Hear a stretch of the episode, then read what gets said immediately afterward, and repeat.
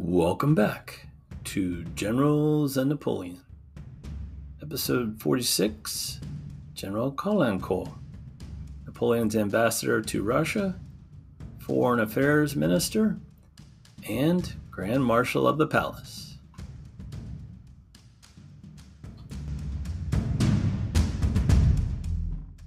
We have a special guest on the phone today that I'm very excited to have joining us. Her name is Irene Kim and she is an expert in the 1812 invasion of Russia. And say hello. That's, we're happy to have you. Hello, Irene here. Thank you yeah. for inviting me. Yeah, no, my pleasure, Irene. Um, for those of you who don't know Irene, she has a fantastic Twitter page that I highly, highly recommend. Um, her handle is at two, the number two, Ekins, like sec, like two second hyphen crossing, two second crossing and she does a wonderful account of not only the 1812 campaign but all things Napoleon. Correct? Correct. Yeah. How did you How did you kind of get into this this topic or subject? So uh, my interest in Napoleon per se, like dates back to when I was in elementary school, when I was um, interested in everything of history. And then um, last year, I think last summer, uh, when I was like struggling with uh, my life, I uh, came across um, the primary sources of the 1812 campaign. Mm. And I suddenly um, thought maybe um, I could, you know, track this campaign um, day by day, especially with uh, the voices of uh, not the highborn, but um, more um, of, you know, the everyman who uh, suffered in the back yeah. of huge uh, baggage train. Yeah. Yeah, the common soldier, really. Yeah. Yeah, and uh, so uh, uh, you're turning all this information, which is tremendous. Again, it's on your Twitter page, but you're making it this whole journal into a, a book, correct? Yes, I didn't know like it would uh, become you know um, this big of a project, but the more I wrote, uh, the more uh, detailed it got, and um, here I am um, on the you know editing rabbit hole. well, we look forward to the book, and uh, I'll definitely let my listeners know when it comes out. So we're looking forward to that. Um, Thank you. Thank you. Yeah, yeah my pleasure. And um, I thought today, and I've had many requests to cover this general. He's such an interesting fellow. The guy we're going to cover today is Armand de Caulaincourt. What what what is our thumbnail sketch of this man who is a who is a really important aide to Napoleon? Uh, he was um, a uh, cavalry officer, the master of the horse or the Grand Equerry, as well as uh, the French ambassador to St. Petersburg, uh, who played an important role in, um, you know, balancing um, the, the, you know, uh, balancing the relations between French France and Russia before um, this fatal um, campaign of 1812. And he was also responsible for trying to, you know, um, announce uh, France's peaceful intentions to um, the Allies, uh, which was a futile attempt, but um, still demonstrated his unwavering loyalty to Napoleon until um, the Hundred Days and his eventual downfall. Yeah, and it seems like he was in a tough spot because you know he was extremely loyal to Napoleon, but he was also very yeah. good friends with Tsar Alexander, correct? Right. So he's a very peculiar case. I mean, um, no one really, no one in history really um, gets uh, called a loyal, uh, you know, officer or minister for uh, serving two um, sovereigns at the same time. But he did manage to, which really highlights his capabilities as a diplomat. I think. Yeah, no, that's a great point right there. Yeah, indeed. So let's jump into his biography a little bit. Um, mm-hmm. Armand de was born December 1773 in the Picardy region of northern France. His parents were Louis Gabriel and Anne Josephine, and his father served in the Royal Army of King Louis XVI. Were they a noble family? I assume so. Oh, they were like um, you know the most prestigious of uh, the French nobility. Mm. Their um, lineage dated back to uh, the 1370, mm. and some people even argue that he uh, was remotely related to Guy de Lusignan during uh, the Crusade. Mm. And um, this is, um, I think, worth mentioning. So the French nobility could be uh, classified into two tiers. The tier one being the noblesse d'épée, and the tier one being noblesse de robe. So uh, Caulaincourt belonged to the first tier, no, uh, noblesse d'épée, or nobles of the sword. They were the um, ancient nobility dating back to the medieval period who um, earned their fiefdom in return for their military service to the king. Mm. And they occupied about 30% of um, the total uh, population of the nobility in 17th to 18th century. So I would say um, Caulaincourt uh, was from an extremely prestigious family, okay. even among the nobility. Yeah, it sounds like it. And um, I, I, know he had at least one sibling who would also go on to serve Napoleon as a general. Um, did he have a good education growing up? Oh yes, definitely. Uh, he was educated, very well educated by um, you know, a couple of tutors. And I assume um, the same went for his brother August and two sisters um, he also had. Mm-hmm. Yeah, I, I, I, know that later on he becomes adept in several languages, which probably owing to his education. I mean, that that's what you want out of a diplomat, someone who's well educated and can speak in different languages. Yeah, he spoke uh, French, Russian, and um, German, but uh-huh. unfortunately not English, which was not uh, a lingua franca at the, at the time. Yeah, no, that's still impressive. Uh, yeah. And he begins his military career at a fairly young age, 13. He enlists in a Royal Cavalry Regiment in 1788. And yes. a year later, he's promoted second lieutenant and later serves as aide de camp to his father. He's kind of keeping a diary during all this stuff, isn't he? Right. Um, he uh, wrote three memoirs in total. Uh, the first one being the one you mentioned, with Napoleon in Russia, written um, about the 1812 campaign. Mm-hmm. Another one um, is called Recollections of um, General Caulaincourt.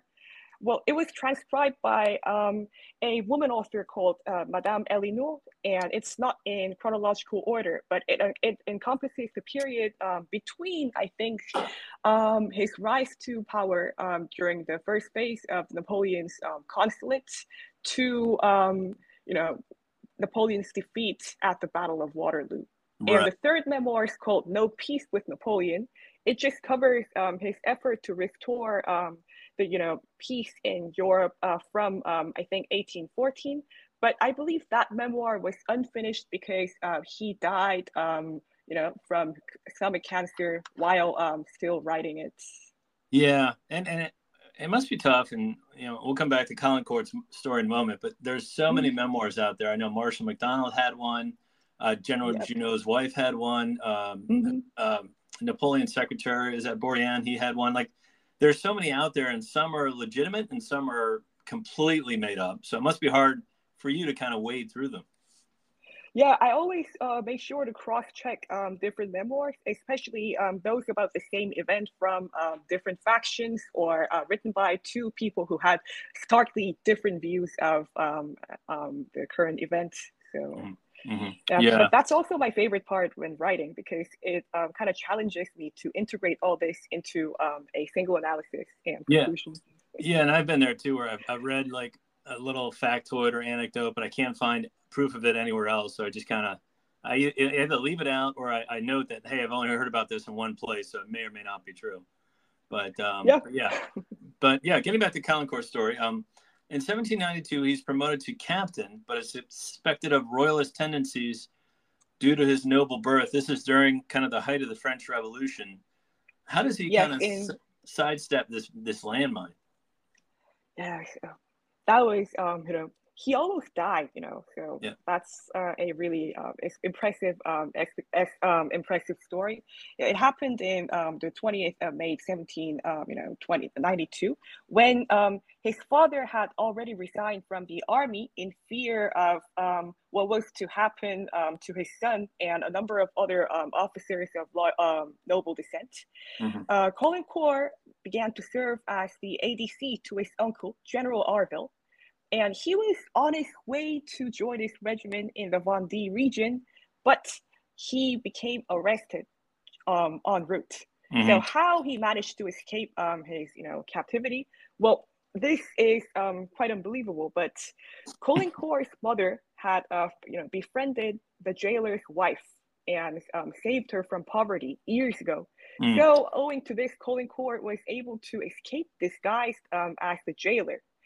But it is said that um, he uh, was, you know, released on the condition that he should serve as a simple uh, soldier for three years. Mm-hmm. And, you know, it would not be um, until uh, February 1794 when General um, Lazare Hoche uh, notices um, his um, you know, feats during multiple campaigns and intervenes to restore him to the rank of um, the officer.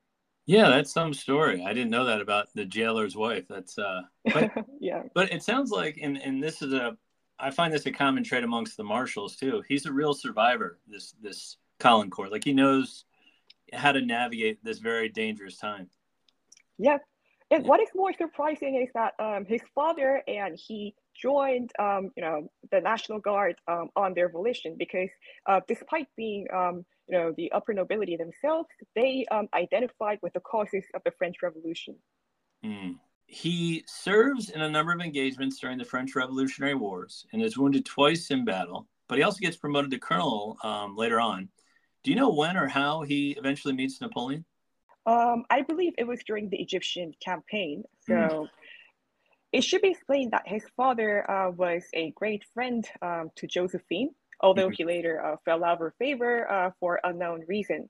Um, and um, thanks to this, uh, his father presents, um, you know, young Caulaincourt and um, his brother Auguste, uh, who was also in the army with his father and older brother, to, you know, uh, to uh, Josephine. And um, I believe that this was the first time um, he uh, got a glimpse of um, the man uh, who was to become the first consul and later the um, emperor.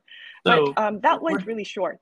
So we're talking like 1798, 1799 time frame. Somewhere yes, yes. Okay. And how that happened, uh, his father was uh, giving advice to Josephine how to deal with all these fraudulent rumors um, of, you know, her um, you know, affair with Hippolyte in Napoleon's absence. So mm-hmm. um, Josephine was doing him a favor. Interesting. Yeah, that's right. Yeah, her infidelities, and she was probably seeking advice from anyone she could get advice from. So yeah. Yeah. All right. Um. So moving on in the story, obviously Napoleon becomes first consul, 1799. And in 1801, Napoleon learns to appreciate Caulaincourt's diplomatic skills and dispatches him for the first time to St. Petersburg to serve as mm-hmm. ambassador mm-hmm. to Russia. Uh, what what do you think his primary objective was in Russia at the time? So um, it should be uh, explained that it took place right after uh, the peace of uh, Lunéville, after mm-hmm. following you know the war of coalition, and um, you know Russia, in Russia, um, the Tsar Paul had just been assassinated by um, you know, a number of disgruntled uh, ministers, ministers um, uh, which led to uh, the secession of um, Tsar Alexander I. Correct. And Napoleon kind of wanted to um, test the um, waters before resuming, um, you know, communication with Russia because he found, um, based on what he was hearing um, from, you know, his you know, agents, Russia was like full of anti-French sentiments considering Napoleon um, and you know upstart figure. Mm-hmm. So um, he instructed Caulaincourt in um, you know, October um, 18 November 1801 to carry his personal letter to um, Tsar Alexander and um, just nothing really um, nothing really like um, specific but just to you know um, test the Russians um, attitude and um, you know, hopefully to uh, rebuild um, their former um, communication between mm. uh, France and Russia to establish, um, you know, the at least the linkage between the two countries. Right. And it seems like he does quite well in this role, correct? Oh, yes. So although it only lasted um, for six months, um, he uh, met uh, Tsar Alexander for the first time there, and um, it seems that he uh, his performance was uh, very well appreciated by the Russians because um, as he left, he got a um, diamond-studded box um, decorated with the Tsar's uh, portrait as a, a farewell gift. That's and in return for this service, yeah, Napoleon promoted him to the um, his eighth aide de camp um, on May 1802. Yeah, that's a pretty nice gift he got right there. So he must, yeah. he must, he must have done something right. Yeah. Mm-hmm. Um, so he gets back, but a few years later, he's involved in the abduction of the Duke of d'Enghien in uh, ah, Baden. Yeah. The, yeah, no, that's a tough one. In the Baden Principality, which I believe is where Tsar Alexander's wife is from. Um, yes. What do you think about the kidnapping and subsequent execution of the Duke and Caulaincourt's involvement slash reaction to it? So it was, um, you know, a turning point in Caulaincourt's um, career, and um, turning point in his perception of Napoleon, whom he really used to um, worship without question. Mm-hmm. Surprising considering his later, um, you know, um, you know, um, remarks, um, you know, advices to Napoleon, which was like just, um, you know, full of honesty. But back back then, you know, he, he Napoleon still had this glow to him. So this appointment, Napoleon concealed the truth of the full details of this appointment. Napoleon concealed from Caulaincourt I think Caulaincourt was probably like, I just thought you were going to abduct the guy. I didn't know you were going to kill him. I think is that kind of where you're what, what you were thinking about? In reality, um, uh, was not even aware that the Duke was being abducted. He was mm. um oh, the only thing known to him at the time was um some you know criminal in um, the Baden Principality um, to Ettenheim, uh, more specific, was um, becoming um, you know captured by um, another um, general with the uh, same same appointments. Mm-hmm. But um, he did not know that it was um, the Duke of it was the Duke of Enghien. Mm-hmm. He would only um, you know discover the affair right after he uh, returns uh, to France on the 21st of, of March, when the Duke already had been um, executed at the castle of Vincennes, which it and that was a decision which um, even Savary and Fouché um, pleaded Napoleon to um, think twice before um, enacting. Mm-hmm. But the job had to be done because Napoleon um, said this will um, show example to all the um, Bourbon conspirators, especially in the aftermath of the um, Pichegru affair right. in January 1804. Right. And Caulaincourt uh, discovers this event by reading the Le Moniteur, um, on the um, on the you know morning of the evening of the 21st and he is just um, devastated yeah and i think going back to your earlier point i think before this incident Caulaincourt was blindly loyal to napoleon. Now he's still loyal to him after this but it's kind of with like one eye open you know? Like he's aware of what napoleon is at that point Yes. So after this event, um, he he began to um, keep a certain critical distance from Napoleon, and began to be described by his colleagues as um, somewhat too stiff and so honest that Napoleon would, um, you know, look for Duroc instead of him when he was looking for, um, you know, some good advice, advice that was um, good for, you know, good for him to hear. Another day is here, and you're ready for it. What to wear? Check. Breakfast, lunch, and dinner? Check. Planning for what's next and how to save for it? That's where Bank of America can help. For your financial to-dos, Bank of America has experts ready to help get you closer to your goals. Get started at one of our local financial centers or 24-7 in our mobile banking app. Find a location near you at bankofamerica.com slash talk to us. What would you like the power to do? Mobile banking requires downloading the app and is only available for select devices. Message and data rates may apply. Bank of America and a member FDIC. When you need mealtime inspiration, it's worth shopping Kroger, where you'll find over 30,000 mouth-watering choices that excite your inner foodie. And no matter what tasty choice you make, you'll enjoy our everyday low prices, plus extra ways to save, like digital coupons worth over $600 each week. You can also save up to $1 off per gallon at the pump with fuel points. More savings and more inspiring flavors make shopping Kroger worth it every time. Kroger, fresh for everyone. Fuel restrictions apply. Yeah. So moving on the story, though, in 1807, uh, he's sent back to Russia as ambassador and develops, again, uh, a genuine, strong friendship with Tsar Alexander. What some might say it was almost too close. Like he was more friendly with Alexander than with his master Napoleon. Is that is that accurate? Oh yes, most accurate, I would say. Um, which was making Napoleon um, pretty much um, insecure uh, but there's like more to story than um, their, you know, um, friendship. So um, he got commissioned to his, you know, emissarial duty uh, after the Treaty of Tilsit. Uh, and that was in on November 1807 when he arrived in St. Petersburg. Caulaincourt uh, initially uh, refused to, you know, accept this um, duty because he um, did not want to part with the love of, love of his life, Adrienne, for two mm. years. Mm-hmm. And other people were um, skeptical of his appointment as well because um, of his um, well of the stigma associated with him for you know being complicit uh, regardless of what he himself thinks in the d'Enghien affair. And Right. also, um, Joseph de um, uh, said he was much amused about this, this decision of Napoleon because while Caulaincourt was well born and boasts about it, he has this common air underneath the embroidery and he is stiff as if he had the marionette strings in his joints. but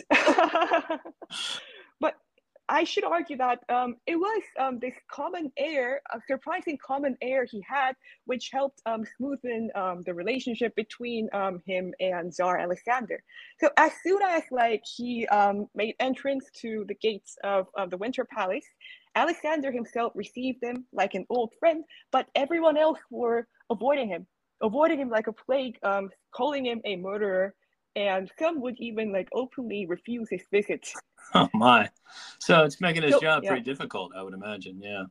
Yeah, so he saw a thorny path ahead, and Caulaincourt, um, he felt so humiliated because um, here he was being blamed for an affair that he did not even know at, know of at the time, and even carried a lengthy letter explaining how um, he was completely unaware of Napoleon's order at that time. Right. He would like show it around to any visitors, um, you know, like John Quincy Adams, Ram Yonsef, Mr. Harris, and other diplomats in St. Petersburg. And one day, um, he was so sick and tired of, you know, doing this that he um, asked for an audience with the Tsar and um, pleaded that um, other people um, should not uh, consider him as such, you know, this um, murderer of um, the Tsar's um, brother-in-law. And Right. And what Alexander says um, is just remarkable. I will not read them, um, meaning um, the lengthy letters he carried uh, with him all the time. I have long since been acquainted with everything that can be uh, known relative to the unfortunate death of the Duke d'Enghien. He Right. is my brother-in-law. His court is, in some degree, a portion of mine.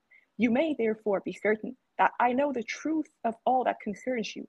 I know your innocence. I affirm this on my word of honor, and I hope that pledge will be received. So uh, from that moment, Caulaincourt, um, no one really, um, you know, no one began to um, treat Caulaincourt the same way um, they used to, uh, making Caulaincourt, um, you know, very devoted to Emperor Alexander. In Right. um, Laure Junot's word, he was even granted like um, one of the finest mansions in Saint Petersburg to stay, the Volkonsky Palace. It was said that it was the second best residence next to the Grand Duke Constantine's. Wow. Okay. So yeah, and yeah. yeah, so clearly Alexander couldn't have been too mad at him if he gave him the second nicest house in St. Petersburg. Uh, but in 1808, to make his life more complicated, I mean, he is rewarded by Napoleon as a duke. He becomes Duke of Vicenza. But Mhm. the, the complicated part is uh, Napole- Napoleon uh, uh, tasked Caulaincourt with trying to find Napoleon a new bride after his divorce from Josephine. And Yeah. originally they were trying to match Napoleon with a Russian bride, correct? Oh yes, so that was um, what had been um, you know promised um, at Tilsit, so um, a year ago, that um, Napoleon wished to marry the youngest sister of the Tsar, named um, Princess Anna Pavlovna, and um, Caulaincourt, um, this this um, with this Napoleon was um, getting impatient in Paris, and by 14 December 1809, Napoleon um, annuls his marriage with Josephine, so he is single again and he um, begins to prod Caulaincourt to make the arrangement an official one. Mhm. Um, but the Russians begin to um, delay all this uh, for months. And in 28 December 1809, Caulaincourt, um, you know, delivers uh, the proposal to the Tsar, but um, you know, Alexander only gives very uh, evasive evasive answers. Mhm. So this is quite complicated, but despite like um, their um, you know naive display of uh, friendship, Caulaincourt later um, testified how Alexander uh, was um, doing this on purpose to some degree, like Mhm. keeping um, the politically sensitive information on the side and um, you know um, intentionally uh, uh, centering their relationships on um, you know banter about everyday life. But when um, the matter uh, boiled down to this um, sensitive issue, Alexander uh, would not give him a def- definitive answer.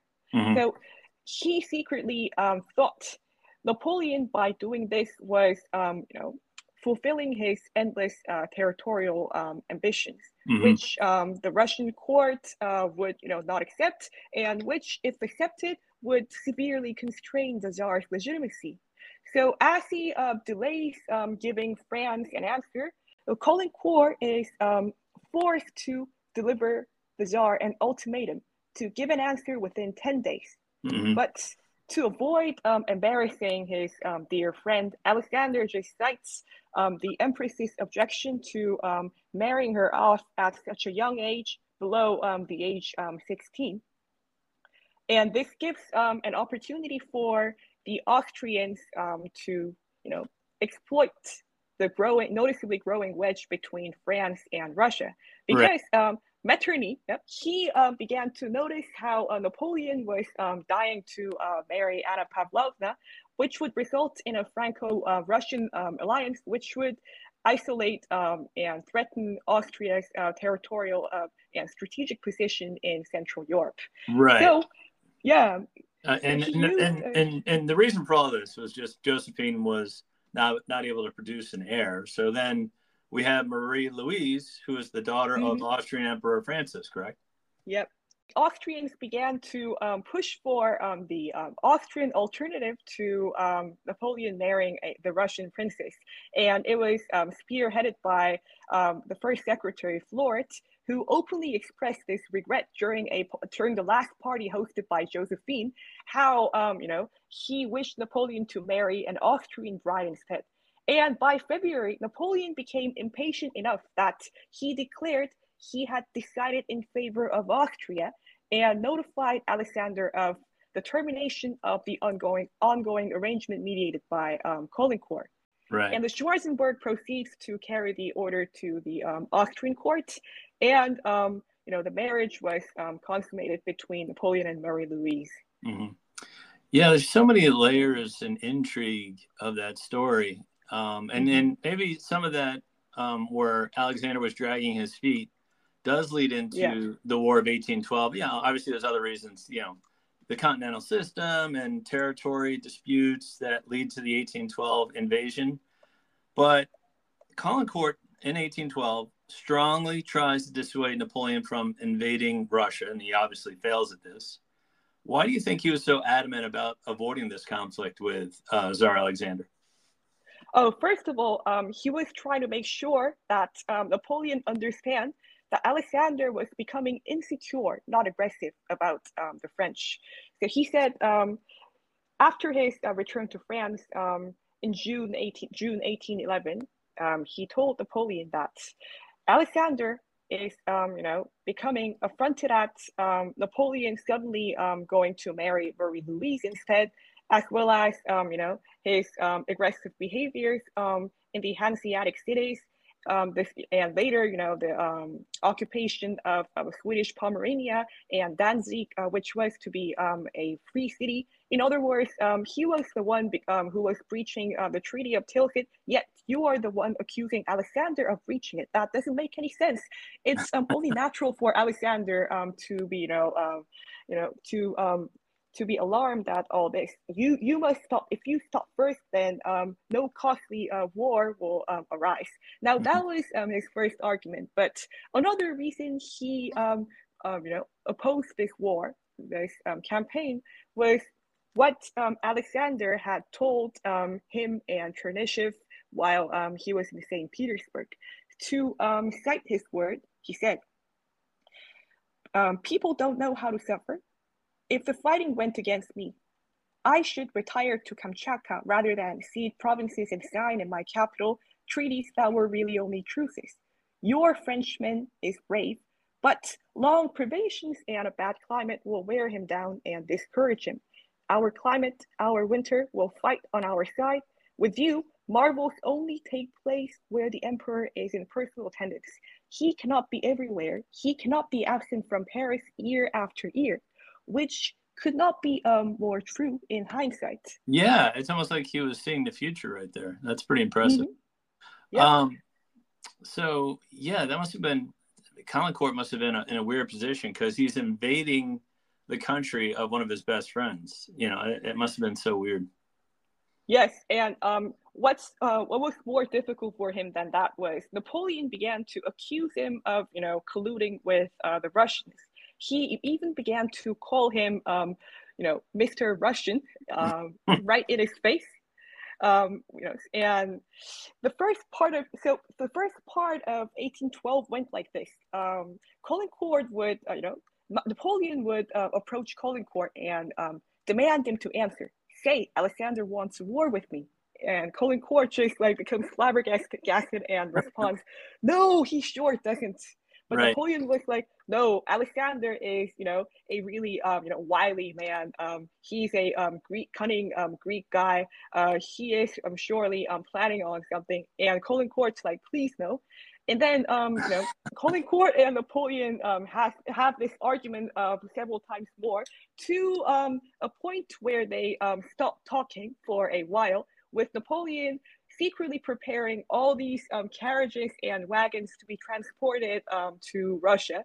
Mm-hmm. Which Caulaincourt um, takes notice of, and um, you know, again advises Napoleon to um, stop, but he right. doesn't listen. But Napoleon must trust him somewhat because he makes him master of the horse and his close guard during the invasion. Uh, yes. So Caulaincourt's going. He's probably angry that he's there. But his brother mm-hmm. also uh, joins as a, a, general. But at the Battle of Borodino, something very bad happens. Ah, yes. So um, his brother um, served um, in um, ca- the cavalry corps. Um, and during the Battle of Borodino, at around um, 2 p.m., I think, um, when Napoleon and Caulaincourt were just waiting for um, the results um, cloistered in their headquarters, um, the army, the cav- he began to order um, his cavalry to charge at the Russian center, uh, which was defended by uh, the Raevski Redoubt, or mm-hmm. also called the Great Redoubt. Mm-hmm. And Napoleon finds that um, the General uh, Montbrun, in command of you know the, um, the Second uh, Cavalry Corps, had um, the First Cavalry Corps had um, died um, in the heat of the battle. Mm-hmm. So Napoleon um, tells uh, General the brother you know, go and take command of the First Cavalry Corps. Do as you did at uh, the Spanish campaign. And um, Berthier uh, gives um, the approval for Napoleon's order, and um, he um, swears to his brother before leaving mm-hmm. with things this hot. I don't suppose I shall see you again. We shall win, or I shall get myself killed. Wow. And then he make this um, unbelievable act of charging at the redoubt with um, the you know all the cavalry he had. Mm-hmm. So he uh, he is said to have shouted, "Follow me, weep not for Montbrun, but come and avenge his death." Mm. with um, you know Murat ordering him to um, do the job. Um, he also said, "You shall see me there, dead or alive." Wow. Uh, but as he uh, charged at um, the redoubt, he was um, killed by a cannon cannonball. And mm-hmm. an hour later, Caulaincourt uh, hears um, this news when um, you know he heard um, this uh, ferocious cannonade from the other side of the Moscow River. So Caulaincourt again, um, yeah, becomes um, struck with grief but Napoleon um, just says, now you've um, heard the order. Do you wish to retire? But Caulaincourt um, you know, responds by merely taking off his hat and refusing to leave um, the presence of his emperor mm. um, during the campaign. So during this during their stay at Moscow, Napoleon uh, he just um, asked Napoleon to promote all the officers who had served for his brother.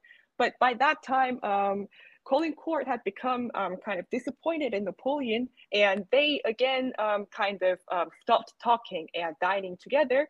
But yeah. Napoleon only um, did this uh, condescendingly. Nevertheless, um, yeah, they were all promoted. That's yeah.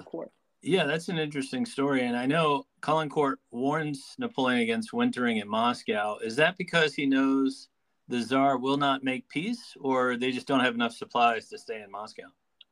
Oh, most importantly, he was aware how severe uh, Russian um, winter could be. Mm. And second, like you said, um, yes, he knew that Alexander um, meant it when he when he said something that um, he will not surrender. and he would rather just, um, you know, wait out um, Napoleon's surrender while he himself uh, stays in um, the Kamchatka.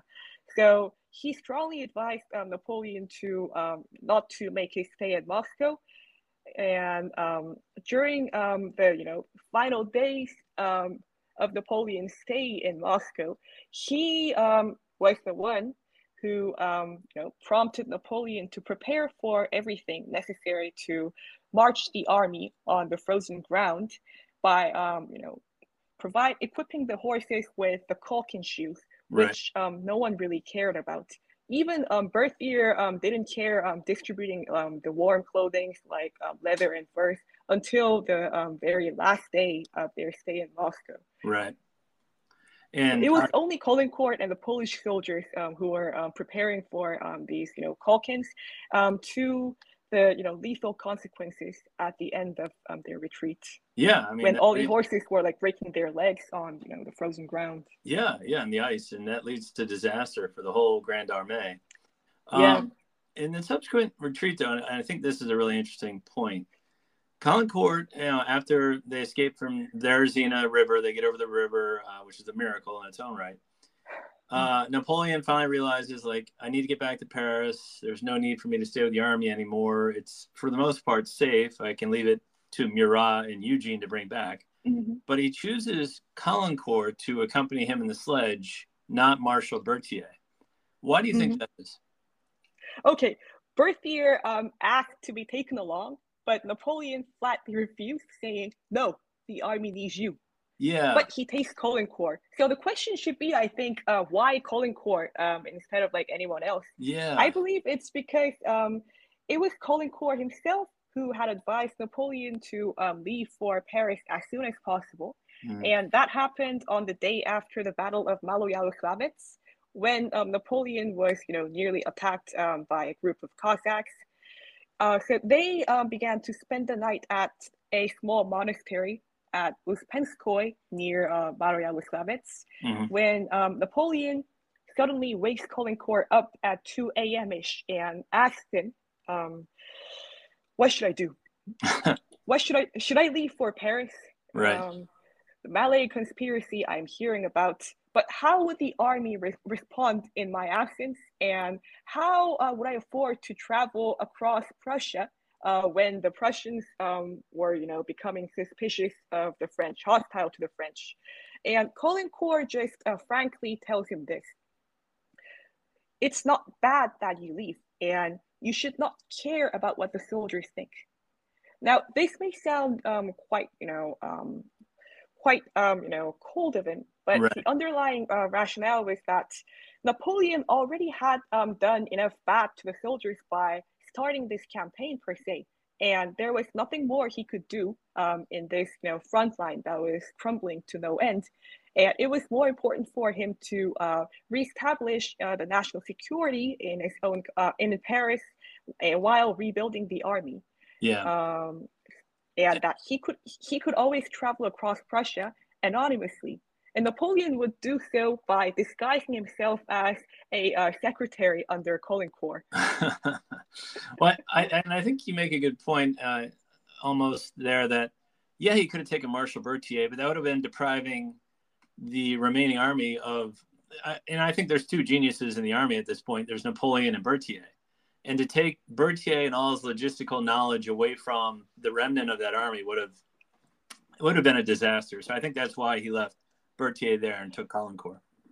Yeah, but unfortunately, uh, that was the expectation. But the reality was, uh, Berthier was not proactive enough to restrain Murat from um, committing all kinds of, you know, foolish behavior because um, he lacked. Uh, Caulaincourt later, um, you know, evaluated Berthier as um, lacking um, the capacity to uh, make independent judgments, mm-hmm. and that's um, exactly uh, what Berthier did like you know how he did not uh, pay attention to the distribution of leather because uh, probably it was not um, ordered by Napoleon. Right. In consequence, you know, um, Murat would abandon um, the army and head for Naples. Yeah. Now it should also be emphasized that Caulaincourt and Berthier pleaded Napoleon to make Eugene the commander in chief, not Murat. And there were still other marshals, you know, in the group. So for them to take orders mm-hmm. from another marshal, it must have been it, it, must have been hard for them. Like if you're Marshal Ney and you've been fighting this rear guard or, or Mortier or any of the other marshals that were still out there, you know, to have Murat in charge mm-hmm. must have been very annoying. So yeah, I get yeah. it. Um, so Napoleon and the rest of the Grand Armée somewhat escaped from Russia. Um, in 1813, uh, we're back on campaign, the German campaign.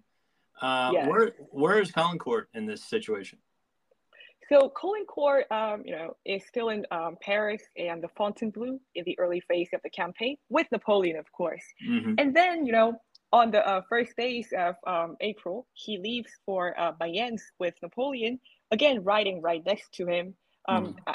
This time again as um, the Grand Equerry in charge of maintaining the line of communication and um, the horses, which had become luxury to the army. Right. And he always he still has to listen to Napoleon, just like um, dwelling on um, his philosophy of life, his philosophy on women, etc. Something occurs, and I, is it after Lutzen or Bautzen that this occurs? The death of Duroc.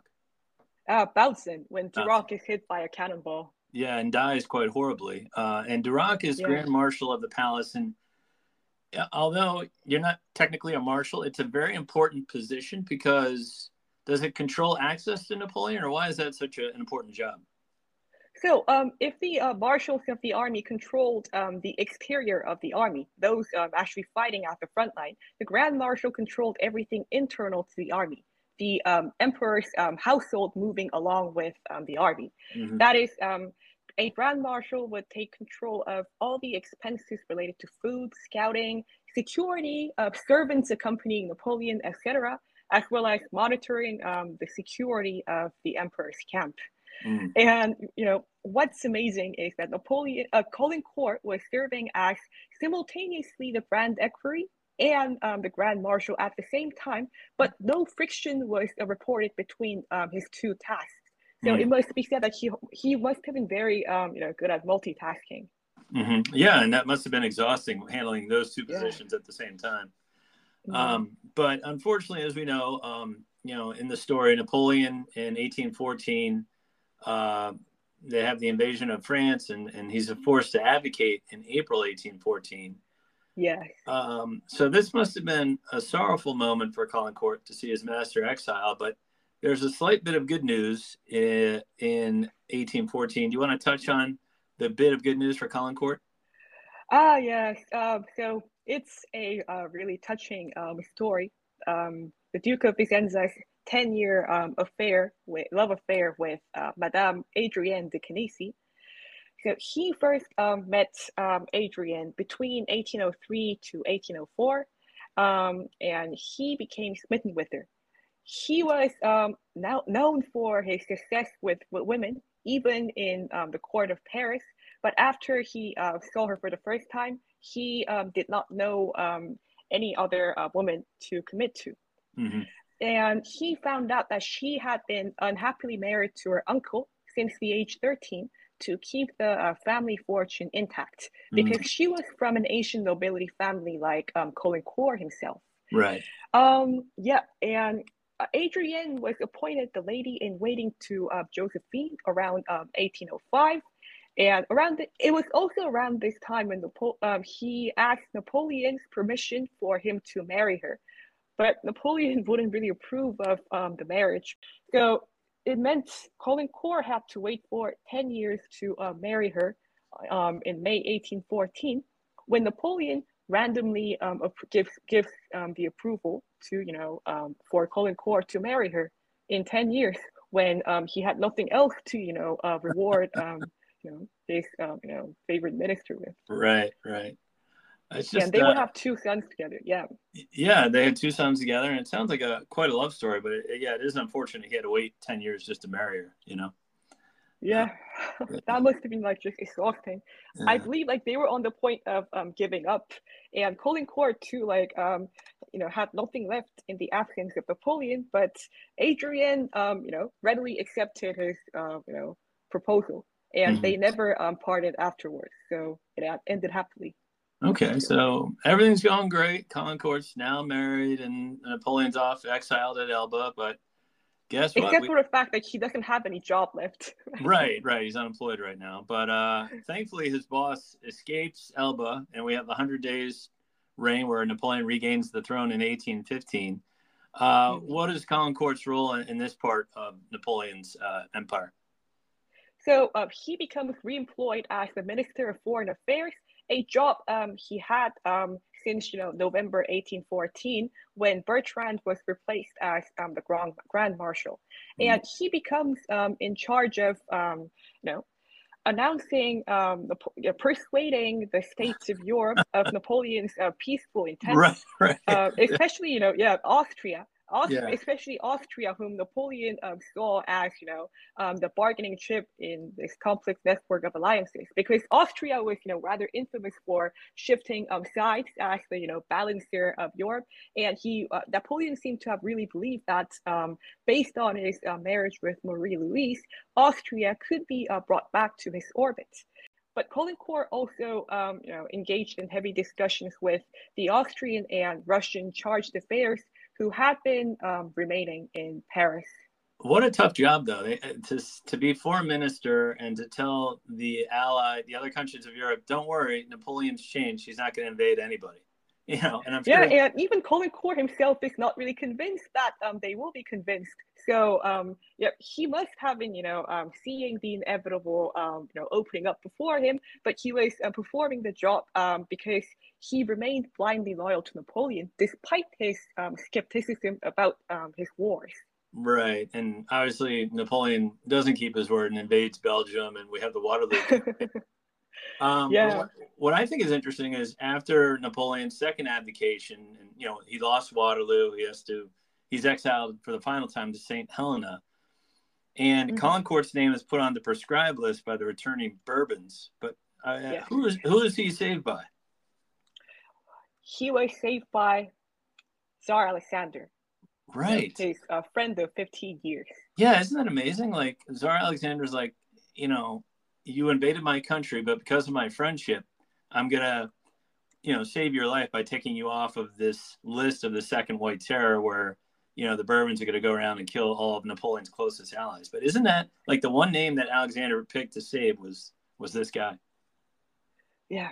Yeah, yeah. So, uh, what's more like striking about this is that um, Caulaincourt himself never, um, you know, visited Alexander to um, ask for, um, you know, ask him to save him, but rather Alexander openly, you know, um, approached uh, Louis the Louis the Eighteenth and defended um, Caulaincourt's conduct that no minister should be obliged to serve two sovereigns at the same time.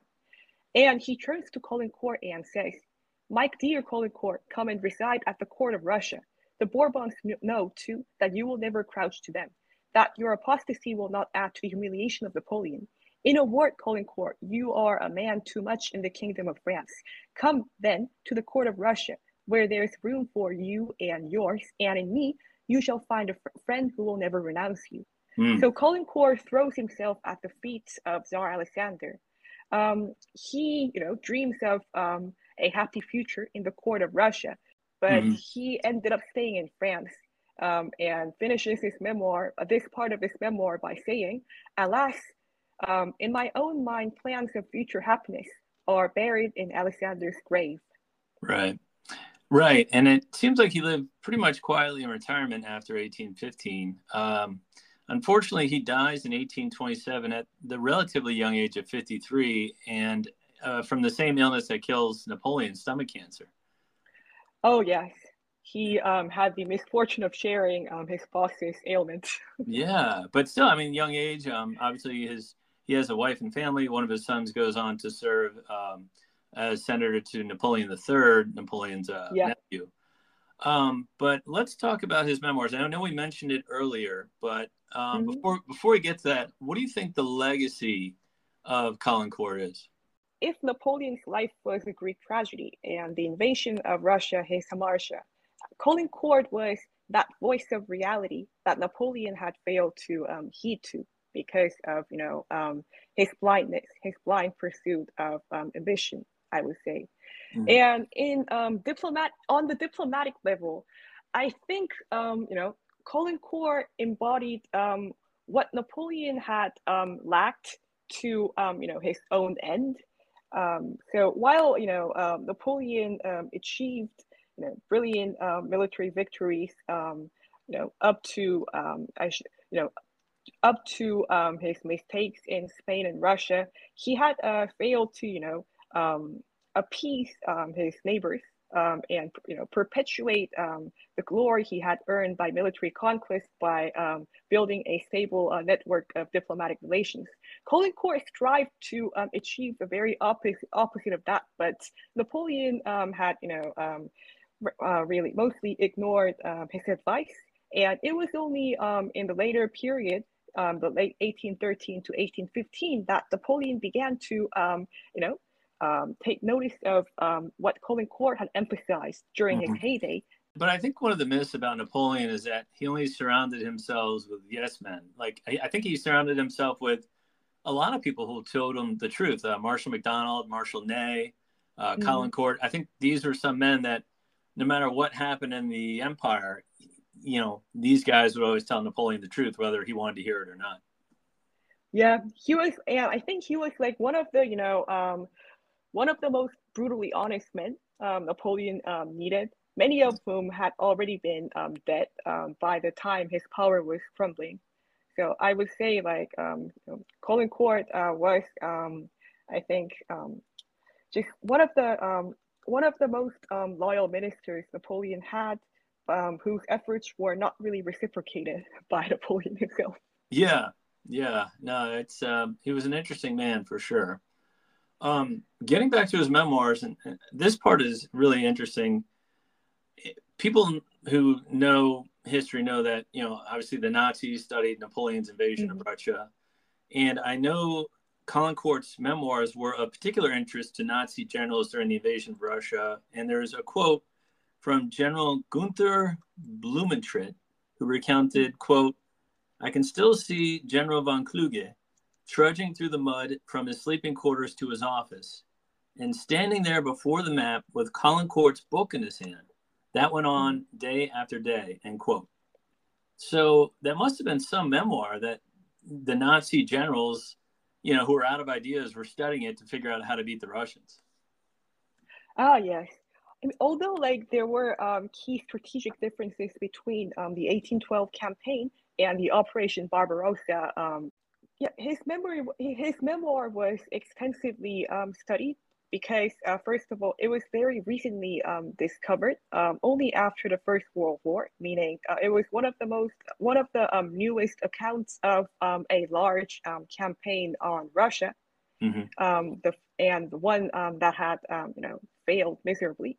Mm-hmm. And second, I think Caulaincourt's insistence on avoiding um, avoiding, I think, overextending the supply lines um, for for like an, uh, for you know a long period of time, um, avoiding you know uh, wintering in Russia and the war of attrition, etc. I think uh, von Kluge and other um, generals um, took uh, Caulaincourt's warning as um, prophecies um, to their um, own ca- own campaign, which um, the you know upper commandants had um, envisioned to finish within um, 10 months, which had um, you know to our knowledge turned out to be an illusion. Right, right, several years, and it, it turned into a loss. Um, but yeah. I think you know it also talks about the stiffness of the Russian soldier, uh, what great fighters they are, and I think I think that's what von Kluge and the others were were, were interested in. You know, in, in addition to oh, like yeah. you, you know the you mentioned the lines of communication and the lines of supply. And how important that was. Yep. And you know that formed, I think, um, one of the theories uh, con- concerning um, you know the uh, Russo-German uh, German War um, in the Second World War uh, as like you know the uh, resilience of the Russian soldiers as uh, one of the you know um, key uh, factors to Germany's um, defeat. That mm-hmm. I, I, I believe that formed um, one of the you know schools of theories, although it's kind of um, died out uh, recently. Right, right, but uh, yeah, I, I I, will have to read this memoir. It sounds like really a, a great opportunity, especially the uh, the Russian one, as you mentioned, is um, a great opportunity to learn more about Caulaincourt and about Napoleon himself. Oh, of course, but uh, you have to uh, prepare yourself for all the cringe fest at the end. You know, during the fortnight's journey back to Paris, when Napoleon was saying all these embarrassing things to Caulaincourt. well, I will prepare myself for that part of it as well. But yeah, I mean, uh, I really appreciate that that overview. I mean, that was a really good uh, biography of Caulaincourt, and um, I appreciate you coming on. Sound like a like he sounds like a really intriguing guy to to study on. Ah, I'm glad, like, you know, um, my briefing made you feel that way because yeah. I think Caulaincourt really needs more love. He's such an unsung hero um, among, you know, the Napoleon's um, marshals and officers. I yeah, you know, that's a great point because you, you do. You hear about, you know, the marshals and Eugene and Duroc, but you don't get enough information on Caulaincourt. So I'm glad you were kind enough to educate on educate us on this man. thank you. Yeah, thank you for coming on. And uh, one more final shout out uh, her uh, Twitter page for uh, um, is at second crossing second and seven s. It's a two second dot crossing on Twitter, and I highly recommend all my listeners check it out.